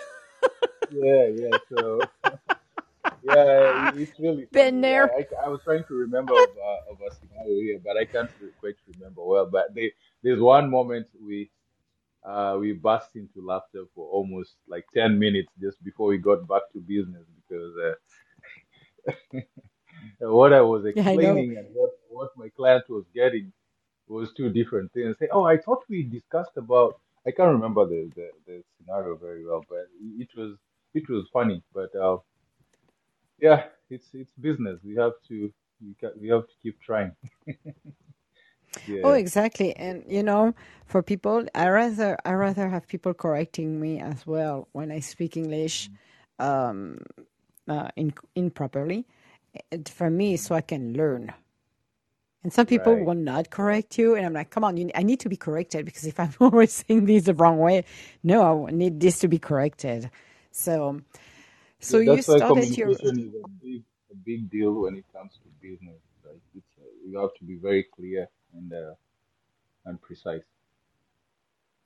yes, and there are some days I am neither clear or precise. Mm. I Yeah, could be a problem. yeah, Yeah, yeah. that would be me. That would be me who doesn't know. And I'm like, well, I have an excuse. I was a one. Let's pull a card and see which excuse I can pull this time. Yeah, but I, I, Oh, I kind of just got my confidence uh, over time because I, I was I felt like it was really a, a little bit frustrating. But there's one yep. time I went to, to Chinatown. Uh, I was living in Philadelphia. I went to Chinatown and I went to a store to buy something. And uh, when I heard the English that uh, those guys were speaking, and I, I felt I felt like my English is good. I, I just felt, oh, this this is good. It's good to see someone else who's struggling with English. So I'm doing good, Benjamin. Just keep going, keep going. Exactly. No, but I I agree yeah, with you. Sometimes we we have to, you know, it's nice to to realize that, you know, as we are continue to uh, pursue into the English language, that sometimes it's nice to to know that we're not the only one on the road to continue to learn, even if sometimes we feel like uh, we're not as good and we wish we would be to able to communicate. right, right. So have you, you so you have been here for over five years? Right. I've been here for over five years. hmm You have adapted to to the country now? Uh, I am still adapting. Assimilation is a lifetime uh, process, I can say, Mm-hmm. because I, I there's some point I thought uh, the American culture is one, like there's just one American culture. But when I started traveling to other countries, I mean not countries, to other states, and I I noticed there's some like almost a different. I don't know if you've noticed that there's almost like an accent, a different accent Oh yeah. different. Yeah, so Yes. yeah, yes. so I realize it's not the same. It's not the same same thing. It's only they're very close, but they're they're different. So I, I can say it's I'm still you know I'm I'm still assimilating and I'm still learning the ways of life here. It's not always uh, if I was not doing business or working, then I will I will have adjusted completely. But that's not my purpose of being here. It's not to adjust. It's to you know continue with life and be part of this system. I don't know if we can truly adjust because there's so much more we need to learn. I don't know. I'm just Right, adjusting to myself. It's already a challenge on its own. So I'm like, I don't think so. right. But Right. We, we um, we adjusting to the next day. Like every day we are we are yes, adjusting to the next day to the next. We cannot. We the only person who does who stops adjusting is the person who's not who's not with us anymore. Maybe yeah that those they they are no longer living. They're dead. Yeah hmm yeah. I like that. So the the question I have for you is about the culture because you have your own culture, like I have mine. The way I grow up, Mhm. the way I've learned, the way I've been taught things. Are you keeping it up at home? How do you deal with, you know, the different culture between where you grow up, how you go, you, yeah, the way you grow up, and now, you know, in the US and the culture, how do you mix both of them if you do? Or do you keep the legacy of what you have, you know, learned and been taught and will pass it on to the next generation? How do you work with all of this? Um. Uh, that's a good question, and uh, I can say it's it's not. I, I I don't want to say that I I am holding on to the culture and the ways that I was brought up because uh, how when I'm interfacing with other people uh, over here and I have something else going on. Like now, I, I started a we we started a small um, non-profit just to support those uh, poor poor families in Kenya, and they don't know English, so I still have to be able to communicate in a way that they can understand. so that uh, we can get their needs met. And um so it's really hard to fully adjust and say now I'm an, an American, or it's very hard to say now I'm an I'm entirely an, an African. Now I cannot adjust to uh, the American culture because adjusting to the American culture will mean that I will be able to understand and be able to communicate in a way that uh, will simplify the communication. Mm-hmm. So culture is a very big deal. So when it comes to communication, because our expressions, our uh, our and I'm and I'm really focusing on communication right here because food, dress code, and all that those are those are parts of the, the, the those are components of um, of culture.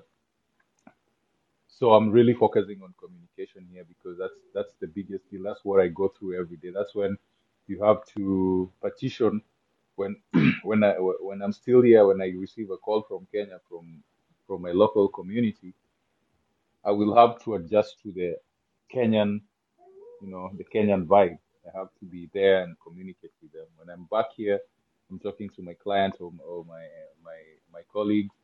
I have to, you know, to have that American perspective as well. So I don't know if that answered your question, but Yes, it, it does answer the question because basically, at the end of the day, um, you are your own self and yeah. you're learning from everybody, but you keep the culture in your household. Do you keep the Kenyan culture or do you merge it? Have you merged it with uh, your significant others? No, I, I have to merge it because uh my the thing is that my my wife is open to learning my culture, so he knows exactly how to Yep, meet my needs. And yep. I'm also I'm also um, you know adjusting myself so that I can also meet her needs without that Mm-hmm. strain, you know. Yeah, Yep. yeah. Well, that's good. So mhm. so it's it's really it's it's a lot a lot to do with uh with uh with merging the the cultures Yep.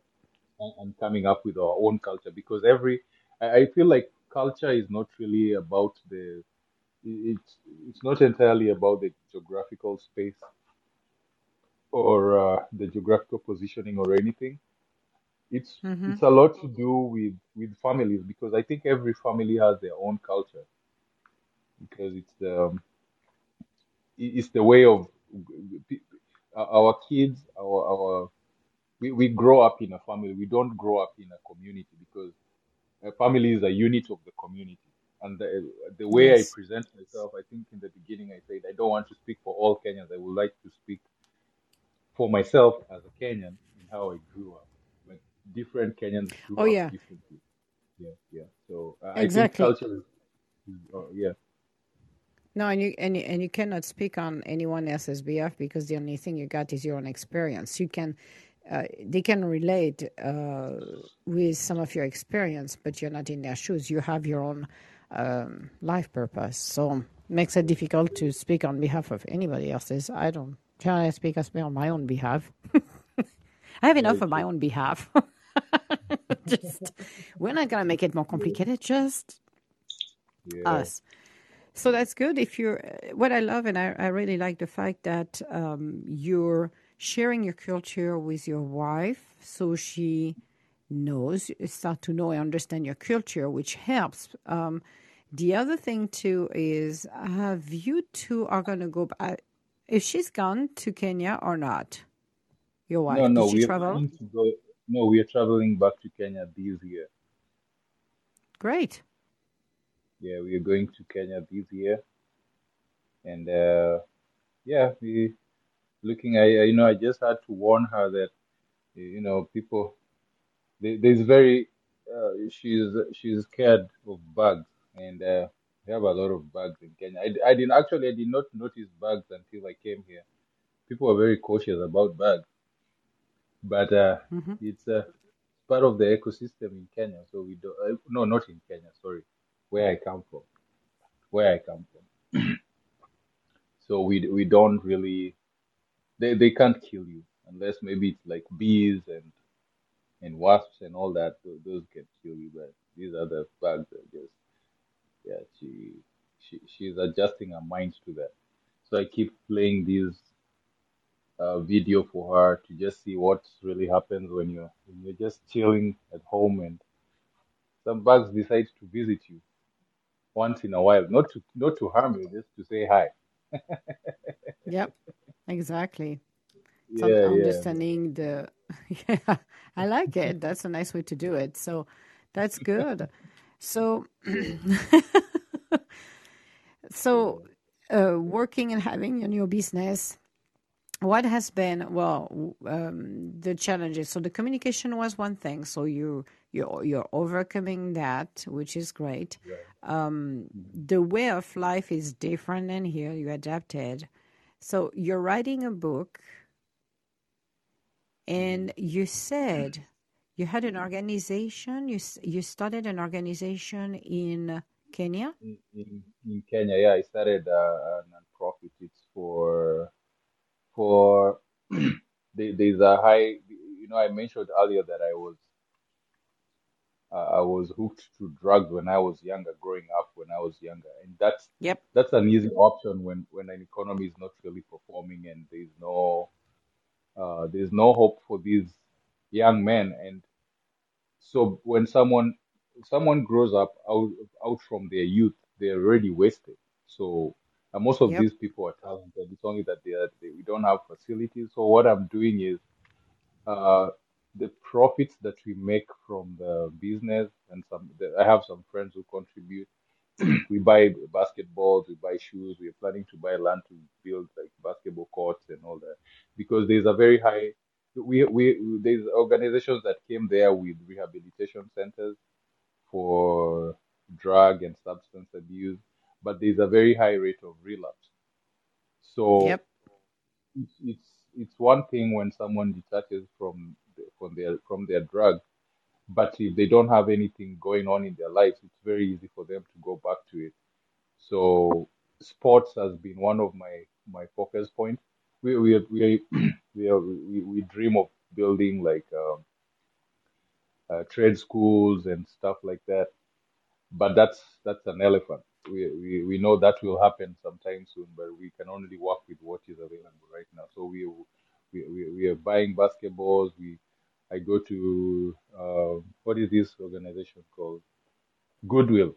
Go to Goodwill, Yep. buy some pairs of shoes, and uh, you know, mail them, and they they are happy to. They feel like you know they they they're connected to something, that, and it's a very good thing. So so that's something I I'm really passionate about. Okay, so do you have a website? Do you have something that people can connect with and we can know more about or not? About the non-governmental, I mean, sorry, Uh-huh. uh, About about your little uh, foundation here that you're no doing or no no. about We we have a Facebook we have a Facebook page and we are working on right now i'm trying to i'm struggling with putting up a structure like uh, administrative wise you know. Uh, that is where the challenge is and that that will force me to even that's why one of the reasons we have to go back to kenya and put everything in place so that we can uh, starting working on bigger projects with those young people Yes, I agree with because I'm gonna need some trusted people over there too. Because you can, you, the idea is good, but you want to make sure yeah that the money or whatever you're sending goes directly to the kids and help the program.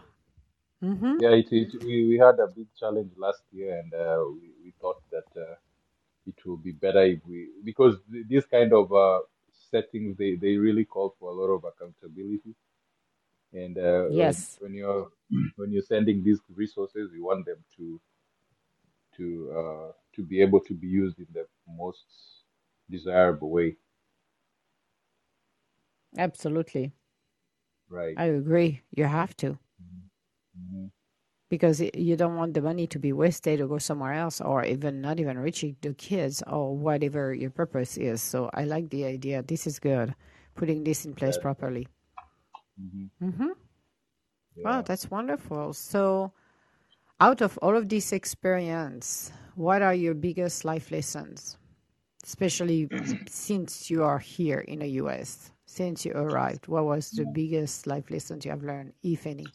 my biggest life lesson is uh, I I think it will be very hard for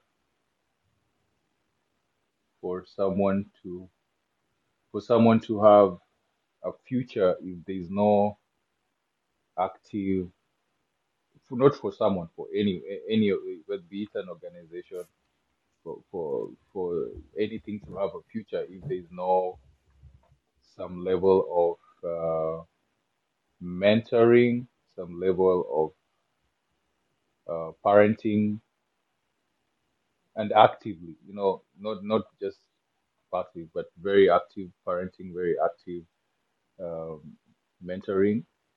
Mm-hmm. there is the future is is very it, it will determine on on these kind of foundations that we set. So that has been my biggest uh, lesson. And uh, that's why i am really focused on laying foundations for people who don't know how for people who don't know who they are for people who don't know so i'm very passionate on that on that area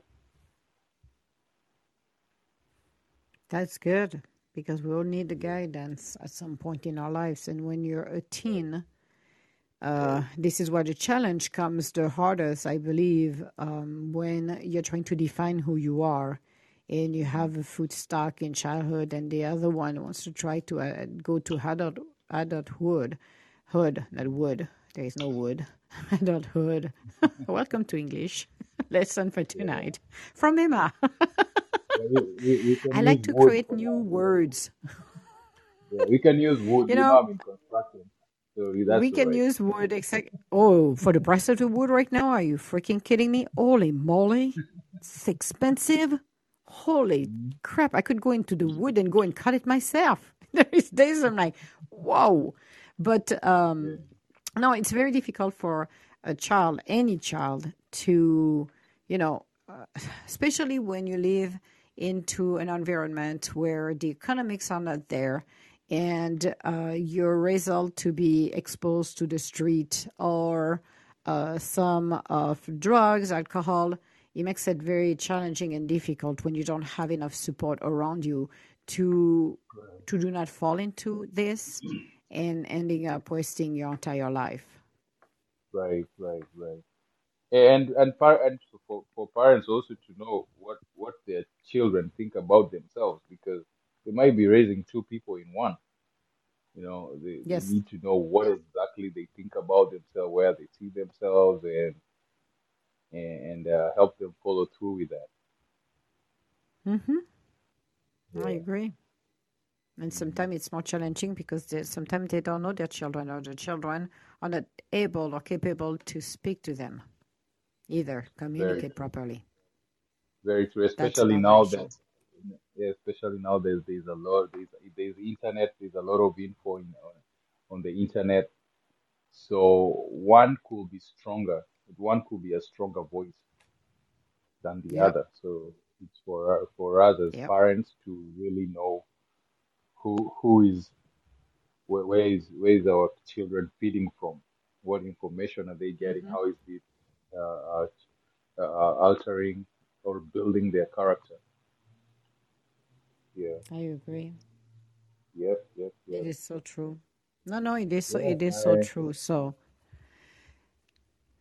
so what fun story? When do you, let's do a little one here for fun.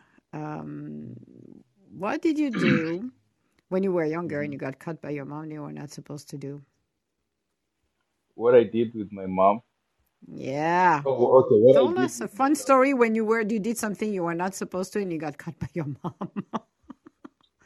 I want to know uh what kind of mischief you have done when you were younger. oh younger. man I was I was the worst in the family I mean right now I can tell you I look at I look back I, I but I used to I used to do weird stuff I one time I I don't know if it's good to say this but that was long time ago I I will steal I will steal I, I stole I, I really I used to steal uh, bread Okay. steal bread and uh, and and just disappear under the under the bed. My under the bed was my, my favorite spot. I would go under the bed, do my I eat my bread, and uh, so one time I stole the bread and I went under the bed and uh, I I chewed a few slices and uh, and I fell asleep. Oh, Yeah. okay. Did you get cut my by your mom mom? never, yeah, my mom never knew who, who would be stealing the bread every other time. But now I was snoring under the bed, and uh, You got caught. the bread was there, and uh, yeah, I got caught.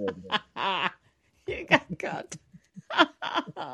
oh, that's funny. Oh, oh, your mom must have been happy yeah, now. She knew who did it. no, she wasn't happy because the, the I know. I got, the beating I got was not, uh, it was Olympic standard beating. Oh, good God, like us. But your mom must be happy to know who did it because if she was wondering, now she knew who was the guilty party. That's what I meant. Yeah, yeah, but I wasn't even growing fast, so I don't know. I think sometimes it's good to get get things genuinely. Don't don't steal because they will not help you. No, I know. But when you're a kid, you know, you cannot help yourself. You see things and, you know, It's Yeah. like, yeah, see bread or something like that. You know, when we were younger, um, the, we we got Olympic beating too uh, on our side. Trust me, that was so bad. But the, the the worst we did, and that was, I think, the most hilarious part of it too, is um, we had. Uh, she used to buy ice cream, and they had they were in this little. Um, uh, little container individuals and you got in that container you will lift up that um, lid pl- uh, that was a uh, carton uh, lid and you would have had that little uh, plastic spoon. And uh, they had my they had uh, two or three